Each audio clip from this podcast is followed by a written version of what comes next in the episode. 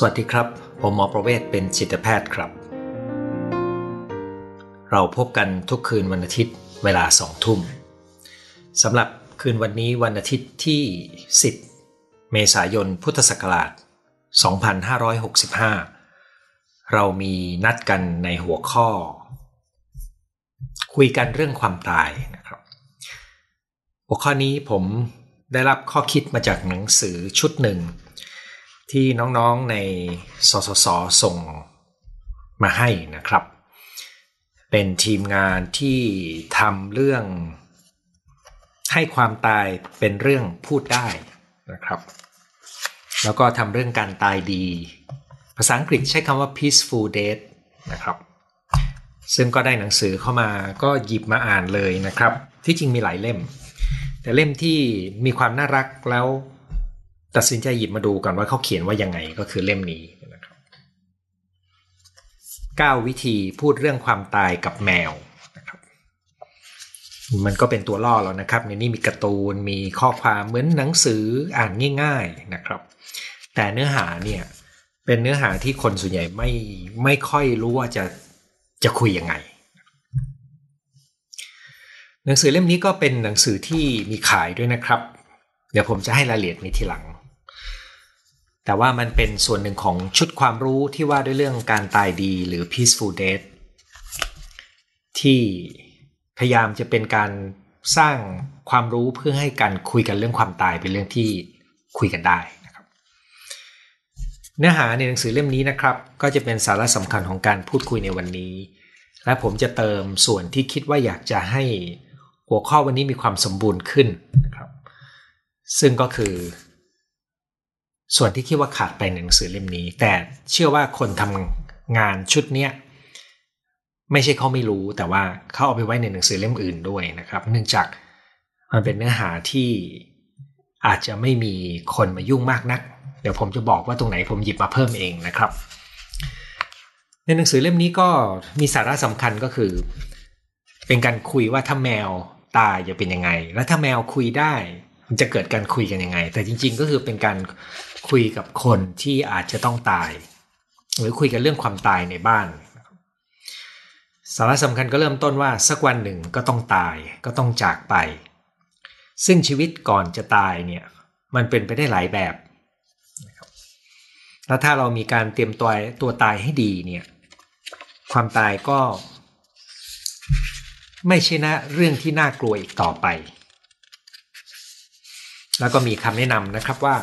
จะเตรียมตัวตายให้ดีได้ยังไง อันนี้คือสิ่งที่อยู่ในหนังสือนะครับหนึ่งก็คือฝึกมรณานุสติ คือการระลึกถึงความตายอยู่เสมอสองคือทำพินัยกรรมสามจัดการทรัพย์สินให้เรียบร้อยก่อนตาย 4. บริจาคร่างกายหรือพิจารณาบริจาคร่างกายเนี่ยนะครับ 5. วางแผนการจัดงานศพ 6. ทำสิ่ง ที่เป็นความปรารถนาให้เสร็จ ซึ่งนี้ก็แปลว่าเราต้องรู้ว่าเราชีวิตเราเราปรารถนาอะไรต้องการอะไร สะสางสิ่งข้างใจ พูดเรื่องความตายให้เป็นปกติธรรมดาทำความเข้าใจในเรื่องความตายและการตาย แล้วก็มีการดูแลกันให้ดี ปฏิบัติธรรมและเรียนรู้ชีวิต ซึ่งทั้งหมดนี้ก็คือสิ่งที่เขาจะเขียนไว้แค่เป็นหัวข้อนะครับว่า การเตรียมตัวตายให้ดีมันมีหลายอย่าง ซึ่งพอผมอ่านแล้วผมก็พบว่าประมาณเดียวกันกับที่ผมคิดเลยนะครับ อันที่ผมคิดว่ามันมีช่วงเวลาที่ยังไม่ต้องใกล้ตายเราทำได้เลย เช่น เรื่องของความเข้าใจในความปรารถนาความหวังของตัวเอง แล้วใช้ชีวิตให้เป็นตามนั้น อย่างสมดุล หรือการสะสางสิ่งค้างใจก็เป็นเรื่องที่เราควรจัดการ กับการคุยกันเรื่องความตายนะครับส่วนที่เหลือก็เป็นการปฏิบัตินะครับ เรื่องพินัยกรรม เรื่องบริจาคร่างกาย บริกรรมเตรียมงานศพ ปฏิบัติธรรมนะครับ อันนี้เป็นหัวข้อที่เป็นการโปรยในช่วงแรก แล้วก็พอเราเตรียมตัวตายให้ดีปุ๊บเราเขาก็เขียนว่าการตายไม่ใช่เรื่องที่น่ากลัว มันเป็นไปได้ที่ความตายจะสงบงดงาม น่าจดจำให้ความรู้สึกที่ดีและมีความหมายนะครับ ซึ่งผมคิดว่าเป็นข้อเสนอที่ดี แต่โดยส่วนตัวผมผมอยากจะเติมข้อมูลชุดหนึ่งนะครับ ซึ่งไม่มีอยู่ในเล่มนี้แล้วก็เขาเขียนหนังสือไว้หลายเล่มนะครับ เป็นการผลิตออกมาหลายเล่ม ไม่แน่ใจว่าไปอยู่เล่มอื่นไหม แต่รู้ว่าทีมงานเนี่ยตระหนักถึงเรื่องนี้ก็คือ มันจะมีความกลัวจำนวนหนึ่ง ซึ่งอยู่ในจิตใจของคน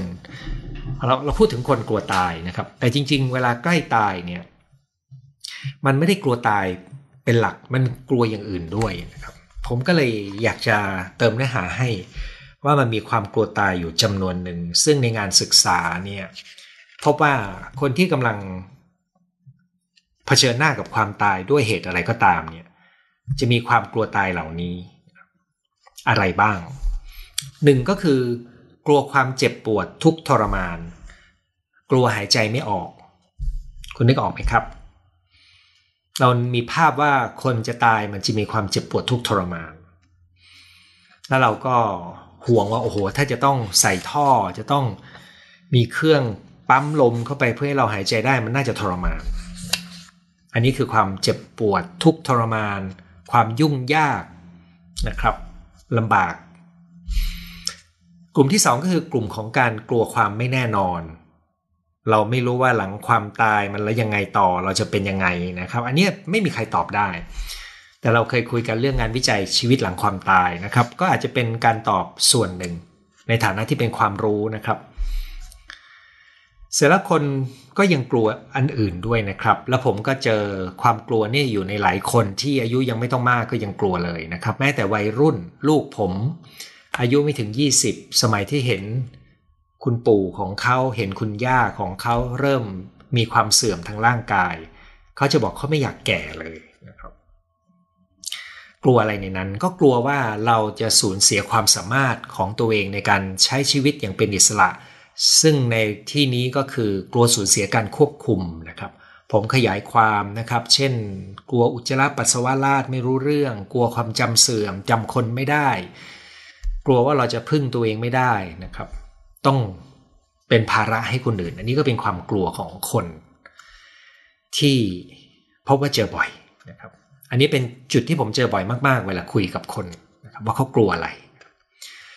สำหรับคนไทยก็จะมีความกลัวตกนรก กลัวเกิดในภพชาติที่ไม่ดี โดยเฉพาะท่านที่เชื่อเรื่องจิตในวาระสุดท้ายที่จะมีผลต่อภพชาติ โดยเฉพาะถ้าทำอะไรบางอย่างที่เรารู้ว่าเป็นเรื่องที่ผิด มีความกลัวเรื่องความพลัดพรากห่วงคนรักนะครับ ห่วงว่าถ้าเราตายจากไปแล้วเขาจะเป็นยังไงนะครับ ห่วงว่าจะมีอะไรเกิดขึ้นเขาจะอยู่ได้ไหมนะครับ อันนี้เป็นความห่วง ความกลัวความพลัดพราก แล้วก็ยังมีความกลัวความโดดเดี่ยว รวมถึงในกรณีโควิดจะเห็นชัดมากนะครับว่า ผู้ที่เข้ารับการรักษาอยู่ใน ICU มันเป็นหน่วยพิเศษ ที่เขาไม่ได้ให้เยี่ยม เพราะว่ามันต้องปลอดเชื้อนะครับนั้นก็จะมีความโดดเดี่ยว แล้วบางคนก็อาจจะกลัวว่าเราใช้ชีวิตอย่างไร้จุดหมายไม่มีความหมาย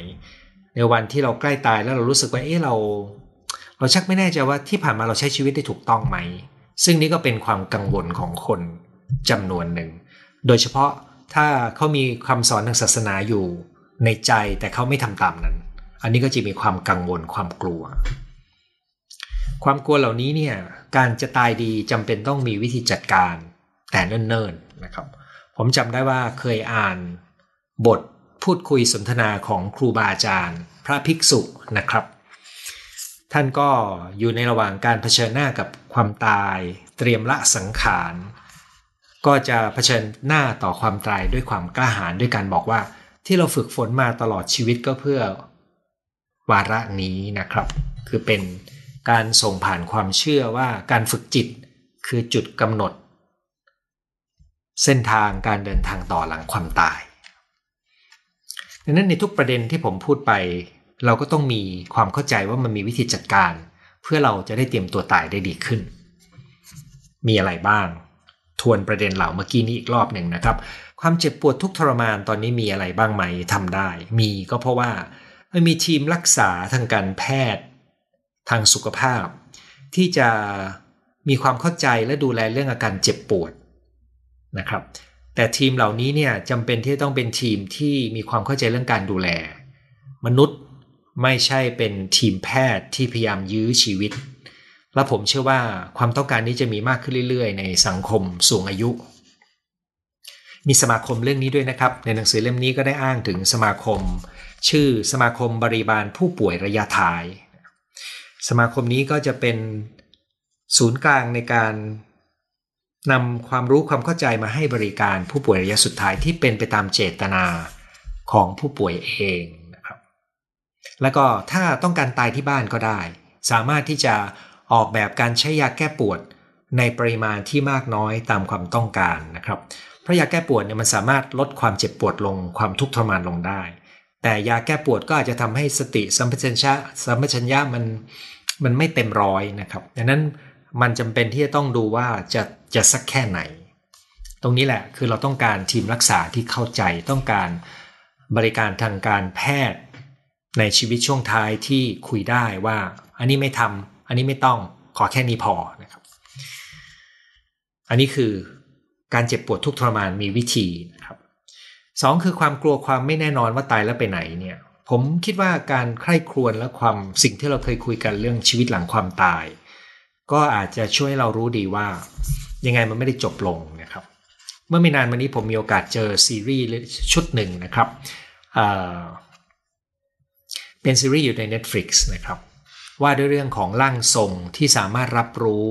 วิญญาณที่เสียชีวิต และสามารถที่จะให้ข้อมูล เหมือนกับเป็นตัวกลางนะครับนั้นภาษาอังกฤษก็จะใช้คำว่ามีเดียมนะครับ เป็นตัวกลางที่สื่อระหว่าง คนที่ยังอยู่กับวิญญาณที่ตายของคนที่ตายไปแล้ว ซึ่งเป็นซีรีส์ของเออเหมือนเป็นด็อกิเมนทารีนะครับเป็นสารคดี ดูไปตอนหนึ่ง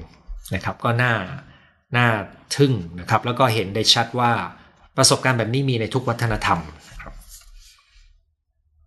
ถัดมาก็คือกลัวการสูญเสียความควบคุม ความจำเสื่อมนะครับเรื่องนี้เนี่ยมันมีวิธีดูแลสุขภาพเพื่อลดความเสี่ยง แต่มันไม่มีอะไรร้อยเปอร์เซ็นต์นะครับแต่เราก็มีหน้าที่ดูแลสุขภาพให้ดี ดูแลสมองให้ดีนะครับซึ่งเราก็คุยบ่อยเรื่องนี้นะครับ ส่วนความกลัวตกนรกกลัวเกิดในภพชาติที่ไม่ดีเนี่ย อืม มันพิสูจน์ไม่ได้ แต่ว่าถ้าคุณเชื่อ คุณก็ทำตามความเชื่อให้ถูกต้อง เช่นตามการทำความดีนะครับ เรื่องนี้ผมเคยมาพูดในไลฟ์ก่อนหน้านี้นะครับว่า มีงานวิจัยที่พบว่า ถ้าคุณเชื่อคำสอนทางศาสนา แล้วคุณทำตามด้วยดี ตอนตายคุณจะตายอย่างสงบนะครับเพราะคุณมีความเชื่อมั่นบางอย่าง ที่จะนำพาที่คุณจะผ่านช่วงเปลี่ยนผ่านชีวิตของคุณ ใช้คำว่าช่วงเปลี่ยนผ่านไม่ใช่ช่วงตายนะครับ แต่ถ้าคุณไม่เชื่อเลย แล้วก็ไม่สนใจ ตอนตายก็ถือว่าไปได้นะครับ คือก็ไม่ถึงกับว้าวุ่นใจ กลุ่มที่จะว้าวุ่นใจมากที่สุดก็คือ มีความเชื่อบางส่วนของคำสอนทางศาสนา หรือเชื่อครึ่งไม่เชื่อครึ่ง แต่ไม่ทำตัวเนี้ยก่อนตายจะกระวนกระวายครับนั้นผมก็เคยสรุปให้ฟังในไลฟ์นานมาแล้วว่า ให้มีข้อสรุปให้ชัด ว่าตกลงคุณมีจุดยืนหรือมีทัศนะมีความเชื่อเรื่องนี้ยังไง แล้วใช้ชีวิตตามนั้นครับ อย่างน้อยตอนจะตายคุณก็จะได้ไม่ต้องลังเลว่าเออตกลงเราทำถูกไหมความกลัวความพลาดพลาดเนี่ยมันไม่มีทางเลือกอื่นเลยครับ นอกจากเราต้องพิจารณาให้เห็นถึงธรรมชาติของชีวิตและความสำคัญของการปล่อยวาง ซึ่งมีกิจกรรมที่จะฝึกให้เราปล่อยวางได้เป็นลำดับนะครับ จากสิ่งที่เราห่วงหรือรักในระดับน้อยมาสู่ปานกลาง มาสู่ระดับสูง เพื่อเราจะได้ฝึกปล่อยวาง ส่วนการกลัวความโดดเดี่ยวอยู่ที่ว่าเราจะเรียนรู้การอยู่กับตัวเองได้ยังไงนะครับ ชาวพุทธก็มีคำว่าเกิดมาคนเดียวตายไปคนเดียวนะครับ คือมันเป็นกระบวนการที่เราต้องอยู่กับตัวเองเป็น ซึ่งเรื่องนี้ฝึกฝนได้ จึงมีเรื่องที่เราต้องทำและต้องฝึกฝนอยู่มากพอสมควร ในการเตรียมตัวตายให้ดี คู่กันไปกับเมื่อสักครู่นี้ ซึ่งเป็นเรื่องภายนอกนะครับ ที่หนังสือเขียนในเรื่องที่ผมพูดถึง 9 วิธีคุยกับความคุยเรื่องความตายกับแมวเนี่ยนะครับ ผมก็เติมเอาความกลัวสารพัดชนิดมาเป็นส่วนที่จะทำให้เราตายดีได้ดีขึ้น คราวนี้ก็จะมาเข้า 9 วิธีของหนังสือเล่มนี้นะครับ ว่า 9 วิธีเนี่ยเขาพูดถึงอะไรบ้าง เวลาที่พูดถึงการพูดคุยนะครับ ส่วนใหญ่เราจะพูดถึงกระบวนการนะครับ คุยยังไง ไม่ใช่คุยเนื้อหาว่าอย่างไรนะครับ เพราะว่ามันการคุยนี้เป็นการเปิดพื้นที่เพื่อทำให้เรามีกระบวนการแลกเปลี่ยน ทบทวน เข้าใจความต้องการ เข้าใจความกังวล แล้วก็มีวิธีจัดการบางเรื่อง อย่างเหมาะสม ซึ่งผมจะไล่ไปใน 9 ประเด็นนี้แล้วก็ยกตัวอย่างประกอบให้ฟัง ข้อแรกครับ อย่ากลัวที่จะพูดคุยเรื่องความตายนะครับ เราคุยเพื่อสร้างความเข้าใจร่วมกันเพื่อว่าเมื่อถึงจุดที่ต้องตัดสินใจมีเหตุวิกฤต คนที่ดูแลก็จะได้ตัดสินใจได้จากการรู้ความต้องการของผู้ที่กำลังจะจากไปนะครับ ซึ่งก็มีสมุดบันทึกสำหรับทบทวนเดี๋ยวผมตอนท้ายจะอธิบายเพิ่ม แต่ประเด็นก็คืออยากกลัวที่หยิบเรื่องนี้มาคุยกัน แต่การคุยเรื่องนี้คนจำนวนหนึ่งไม่กล้าคุยนะครับเขาจะถือนะครับ เช่น ถือว่าเป็นลาง ผมเคยจำได้และเคยเล่าในไลฟ์ว่า สมัยที่ผมจบแพทย์มาใหม่ ๆ แล้วเจอคุณป้า ซึ่งตอนนั้นน่าจะอายุประมาณสัก 60 กว่านะครับ คุณป้าเนี่ยอ่า ท่านก็ เราพูดถึงความตายของตัวเองนะ ท่านไม่ชอบให้เราพูดถึงความตาย ท่านจะตีเราตีแบบด้วยความเอ็นดูเรานะครับ แต่ว่าแปลว่าเขาไม่อยากให้พูดเรื่องความตาย แล้วผมก็เชื่อว่าคนจำนวนมากไม่อยากพูดเรื่องความตาย แต่ถ้าเราไม่คุย เราก็จะไม่ได้เตรียมตัว แล้วเราก็ไม่รู้ว่าเราจะจัดการยังไงนะครับ เดี๋ยวจะมีคำถามที่จะเป็นประเด็นการพูดคุย เพื่อให้รู้ว่ามันมีอะไรที่เราต้องคิดถึงบ้าง ข้อ 2 ครับ ใช้บรรยากาศสถานการณ์ให้เป็นประโยชน์ในการเปิดประเด็นการพูดคุย งานบุญ งานศพ ข่าวคราวความสูญเสีย ความตาย แม้แต่เวลาดูละคร ดูภาพยนตร์ก็มีประเด็นให้พูดคุยได้ทั้งนั้นนะครับ ซึ่งส่วนตัวผมผมใช้โอกาสนี้บ่อยกับกับลูกตัวเองนะครับรวมถึงตอนที่มีญาติผู้ใหญ่เสียชีวิต ผมก็ได้พูดคุยเรื่องนี้กับลูก เราไปดูร่างของญาติผู้ใหญ่นั้น ต้องดูอายุของเด็กด้วยนะครับ เพราะตอนนั้นลูกผมโตพอสมควรนะครับ ประมาณสัก 17 ปีคนเล็ก ก็ถามเขาว่าอยากขึ้นมาดูไหม ให้เขาเลือกเขาก็อยากดู ก็ให้ดูร่างของคุณยายของเขาก่อนที่จะเผานะครับประเด็นเหล่านี้ก็จะเป็นประเด็นที่ทำให้เราได้ตระหนักถึงความจริงของความตาย แล้วก็เริ่มเห็นความเป็นไปได้ว่าวันหนึ่ง คนที่เรารัก พ่อแม่เราตัวเราต้องตายนะครับ แต่ไม่ได้หยุดที่แค่นั้นนะครับ มันยังมีคำถามหลากหลายมากเลยที่จะคุยได้ ซึ่งนั่นก็จะเป็นข้อที่ 3 ว่าในจังหวะที่ดีเราอาจจะใช้คำถามเปิดประเด็น เช่น เวลาที่เราอยากจะคุยกันเรื่องตายดีเนี่ยว่าเราไปงานศพ อันนี้มาจากหนังสือเล่มนี้นะครับ บอกว่า เออคิดว่าคนเนี้ยการตายของเขาถือเป็นการตายดีไหม ฟังแล้วแปลกๆหน่อยหนึ่งนะครับ แต่ความหมายก็คือเราอยากจะคุยกันว่า การตายมันมีแบบตายดีกับตายไม่ค่อยดีนะครับตายดีนี่มันมีวิธีเตรียมบางส่วนให้ดีได้ แต่แน่นอนเราควบคุมสิ่งที่จะเกิดขึ้นไม่ได้นะครับ แต่เราสามารถเตรียมตัวเพื่อจะตายดีได้ ซึ่งก็คือการจัดการความกลัวภายในกับการจัดการภายนอกซึ่งได้พูดไปนะครับแต่มันมีคำถามอีกจำนวนหนึ่งซึ่งอาจจะพูดคุยได้นะครับ เช่นเออถ้าเธอป่วยแบบ เขาอยากให้ฉันดูแลเธออยังไง ถ้าฉันป่วยแบบนี้ ถ้าฉันจะตายขอให้ช่วยจัดงานศพแบบนี้นะฉันชอบนะครับ ซึ่งมีสิ่งนี้เกิดขึ้นจริงนะครับหรือเราอาจจะคุยกันกับใครก็ได้นะครับ ซึ่งคำถามนี้ผมจะใช้คุยกับลูกบ่อยนะครับหมายหมายถึงแนวนี้นะครับ ก็คือสมัยก่อนตอนที่ไม่มีโรงพยาบาล ไม่มีการรักษาแบบที่เป็นอยู่ในปัจจุบัน คนโบราณเขาตายกันยังไง พื่อให้เราเห็นภาพธรรมชาติ ไม่งั้นเราเราไปนึกแต่ว่าพอป่วยแล้วต้องเข้าโรงพยาบาลแล้วตายในโรงพยาบาล แต่จริง ๆ สมัยก่อนเขาไม่ได้ตายในโรงพยาบาลหรืออาจจะถามด้วยว่า เออ ถ้าฉันตายไปเธอจะทำใจได้ไหม อันนี้อยู่ในหนังสือนะครับ ผมรู้สึกว่ามันมีวิธีที่จะเปิดประเด็น เพื่อเตรียมความพลัดพรากอยู่หลากหลายมากนะครับ ซึ่งถ้าคุณได้เคยดูหนังนะครับ มีหนังอยู่เรื่องหนึ่งซึ่งเป็นหนัง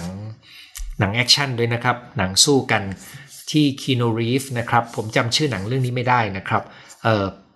คนรักของเขาตายจากไป แล้วก็สั่งซื้อลูกสุนัขมาให้เขา เพื่อไม่ให้เขาเหงาและการดำเนินเรื่องก็ผ่านการที่ลูกสุนัขตัวนี้ถูกฆ่าตายครับก็เป็นการเตรียมนะครับพูดคุยเพื่อให้การพูดคุยเป็นเรื่องปกติ อันนี้คือข้อ3แล้วนะครับ ข้อ 4 คือเวลาที่เริ่มมีการพูดคุยเนี่ยทัศนะในการฟังเนี่ยต้องฟังด้วยความตั้งใจใส่ใจ ฟังด้วยความเข้าใจเข้าใจอะไร เข้าใจความรู้สึกนึกคิดที่มีอยู่ของคู่สนทนาของเรา แล้วก็ไม่ต้องตัดสินว่านี่ถูกหรือผิด อย่าไปให้คำแนะนำว่าเธอควรจะเป็นอย่างนั้น ไม่ควรรู้สึกแบบนี้ ควรจะคิดแบบนี้สินะครับ ฟังเพื่อให้มันมีพื้นที่การพูดคุย เห็นด้วยไม่เห็นด้วยไม่สำคัญเท่ากับมีพื้นที่พูดคุยกัน ทัศนะต่างกันไม่เป็นไรนะครับ อารมณ์ที่เกิดขึ้นนี่คือข้อ 5 ว่า มีกระบวนการดูแลอารมณ์ โดยเฉพาะ การรับฟังด้วยความเข้าใจและยอมรับอารมณ์และประสบการณ์ที่เกิดขึ้น เช่น ความเศร้าเสียใจ ความกลัว ความกังวล ความโกรธ สารพัดอารมณ์มันอาจจะเกิดขึ้นในเวลาที่คนกำลังเผชิญหน้ากับความตาย หรือ ญาติที่อยู่อาจจะมีความรู้สึกสูญเสีย คาดการกับความสูญเสียก่อนหน้านั้น หัวใจของการจัดการเรื่องอารมณ์ก็คืออย่าไปเร่งรัดว่าอารมณ์ควรจะจบลงยังไงนะครับ อารมณ์มันมีเส้นทางของมันในแต่ละชนิดครับ แล้วมันขึ้นอยู่กับภายในว่ามันมีมันมีมันมีที่มาที่ไปยังไงนะครับ อย่าไปดุเรื่องของอารมณ์ที่เราไม่ชอบ แต่เราใช้วิธีอยู่ด้วย ให้พื้นที่ อาจจะอยู่ด้วยความมั่นคง สงบนิ่งเงียบๆหรือในบางครั้งถ้าคู่สนทนาเราร้องไห้ เช่น คนที่เขากำลังจะจากไป มีความหวั่นไหว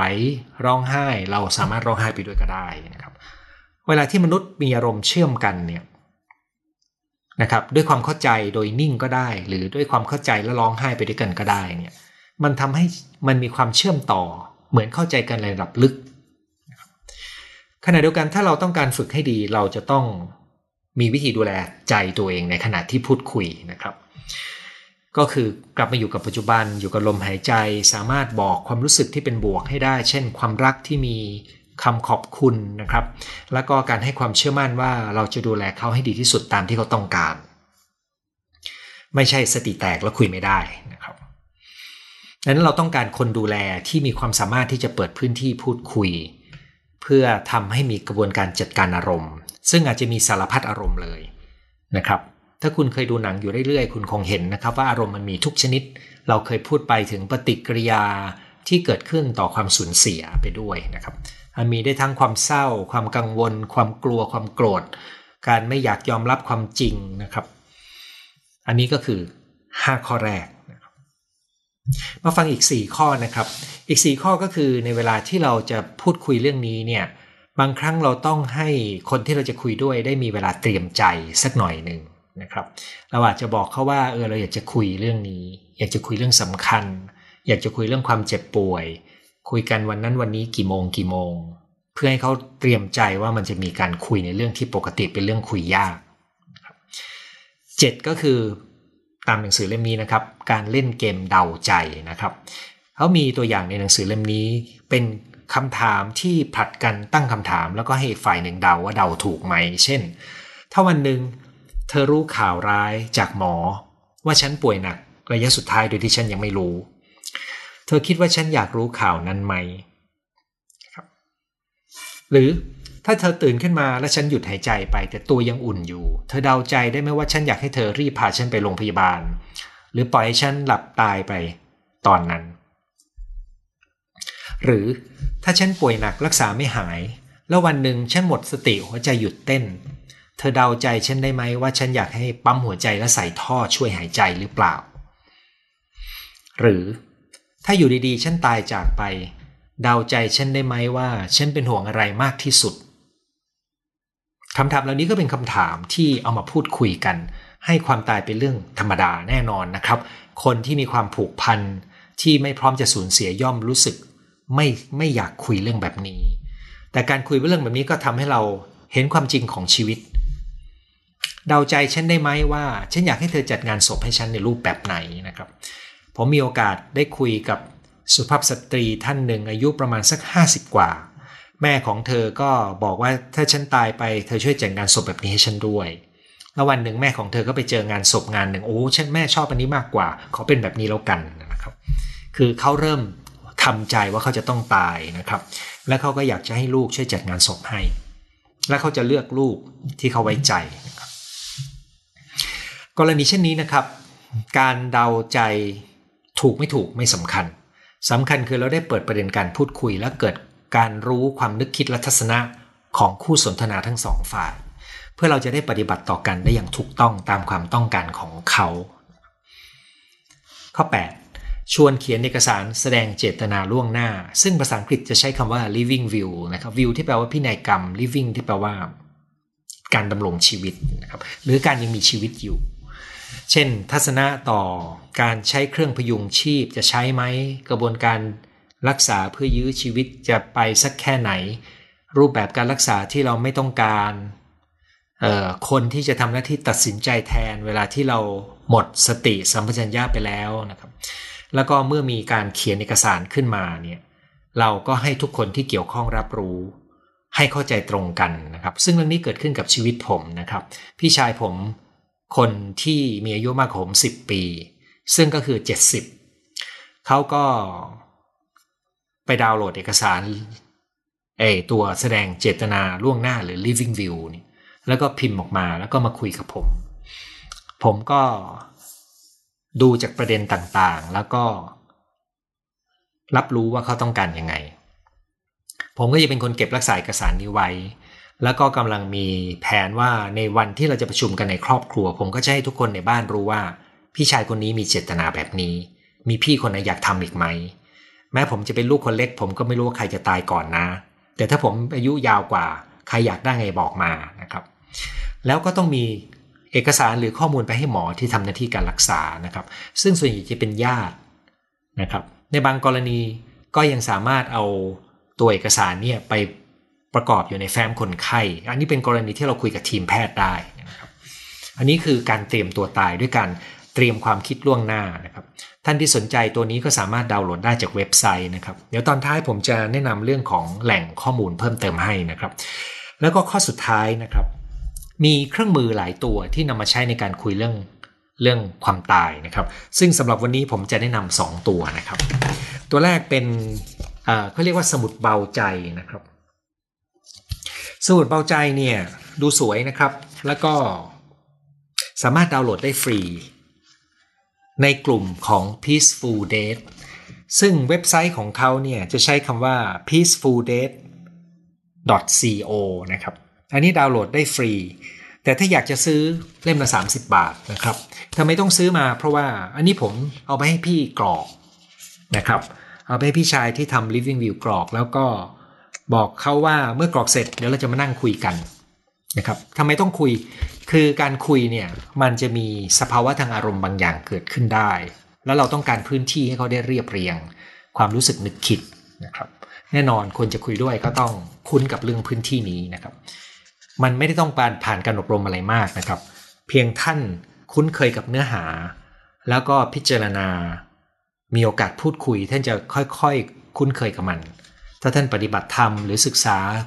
ธรรมชาติของชีวิต ท่านก็จะยิ่งเข้าใจมากขึ้นนะครับ ศาสนาอะไรก็ตามจะมีคำแนะนำเรื่องเหล่านี้อยู่แล้วนะครับอันนี้คือสมุดเบาใจซึ่งเป็นเครื่องมือตัวหนึ่งที่ดี อีกเครื่องมือตัวหนึ่งนะครับไอตัวตัวสมุดเบาใจนี้ถ้าซื้อเล่มละสามสิบแต่ถ้าดาวน์โหลดฟรี เพราะว่าเขาเขาต้องการเผยแพร่เนื้อหา แต่ถ้าจะซื้อเป็นเล่มมันพิมพ์ฟรีแต่แจกฟรีไปเรื่อยๆไม่ได้นะครับอันหนึ่งที่ผมเสียเงินซื้อมาเป็นไพ่เกมไพ่ไขชีวิตนะครับวันนี้ไม่ได้มาขายของนะครับ แต่ว่าผม ผมซื้อไพ่มาทุกชนิดที่เขามีเพื่อมาดูว่าเขาสร้างเครื่องมืออะไรในการช่วยคนในการเตรียมตัวตายนะครับสำหรับคนทั่วไปก็มีเกมไพ่ไขชีวิต ซึ่งในเกมไพ่นี้เนี่ยก็จะมีขั้นตอนนะครับ เล่นเป็นกลุ่มนะครับ ตั้งแต่ 2 คนขึ้นไป แล้วก็มีการสุ่มคำถามขึ้นมา แล้วก็อ่านแล้วก็ ต่างคนต่างคิดคำตอบไว้แล้วมาแบ่งปันกัน หรือกระบวนการแล้วแต่เราจะจัดนะครับ ผมจะยกยกตัวอย่างคำถามที่ผมคัดมา จากไพ่คำถามซึ่งมีอยู่ด้วยกัน6 64 ใบนะครับในไพ่คำถาม 64 ใบนะครับ ผมคัดมา 1 2 3 4 4 ข้อนะครับหนึ่งก็คือ เหตุการณ์ใดที่คุณอยากย้อนกลับไปแก้ไขหรือเปลี่ยนแปลง ก็รู้ไหมครับเรื่องนี้จะพาไปสู่อะไร เรื่องที่ยังค้างค้างใจใช่ไหมครับ อันนี้เป็นเรื่องหนึ่ง อีกเรื่องหนึ่งก็คือ ถ้าวันนี้เป็นวันสุดท้ายของชีวิตคุณ ใครคือคนแรกที่คุณอยากขอบคุณ ใครคือคนแรกที่คุณอยากขอโทษข้อสามนะครับ ใครคือคุณคนที่คุณจะทำใจได้ยาก หากเขาตายจากไป ถ้าแพทย์บอกว่าคุณจะมีชีวิตอยู่อีกประมาณ 6 เดือน คุณจะบอกข่าวนี้กับใครบ้าง เมื่อไม่นานมานี้ผมได้คุยกับสุภาพสตรีท่านหนึ่ง อายุประมาณสัก 40 กว่าๆนะครับ เธอเพิ่งสูญเสียเพื่อนรักไปนะครับ แล้วก็มันมีผลกับเธอมาก ผมคุยแล้วผมรับรู้ได้เลยนะครับ ว่าเพื่อนคนนี้มีความสำคัญกับเขามากๆ ไม่ใช่แฟนนะครับ แต่เป็นเพื่อนรักกันมาก แล้วมีความผูกพันกัน ดังนั้นวันหนึ่งเมื่อเขาพบว่าเขาป่วยเป็นมะเร็งเต้านม เขายังรู้สึกว่าเขาเขาไม่สามารถเชื่อมโยงกับคนรอบตัวได้รวมถึงคนในบ้านตัวเอง เนื่องจากไม่ได้สนิทกันมากนะครับ และเขาไม่อยากบอกใครครับ เพราะว่าข่าวว่าฉันกำลังจะตายเนี่ยเขาไม่อยากให้คนในบ้านมารู้ ซึ่งแน่นอนนะครับ มันเป็นผลปลายทางของอะไรบางอย่างภายในใจเขา ผมมีพื้นที่ให้กับเขาเพื่อเรียบเรียง ผมมีช่องทางเพื่อให้เขามีโอกาสในการพูดคุยในประเด็นที่เขาต้องการ